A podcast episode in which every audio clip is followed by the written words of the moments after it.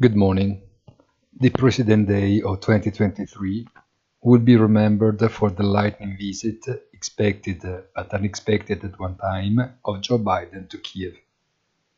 The American holiday that traditionally commemorates George Washington's birthday deprives the markets of Wall Street, Beacon, and so punctually Asian and European markets have not been able to express their own reactions. Biden's visit, on the other hand, has a profound meaning and probably political consequences, not least that of marginalizing even more the role of the European Union on the world chessboard, a strategy game that provides for two players only.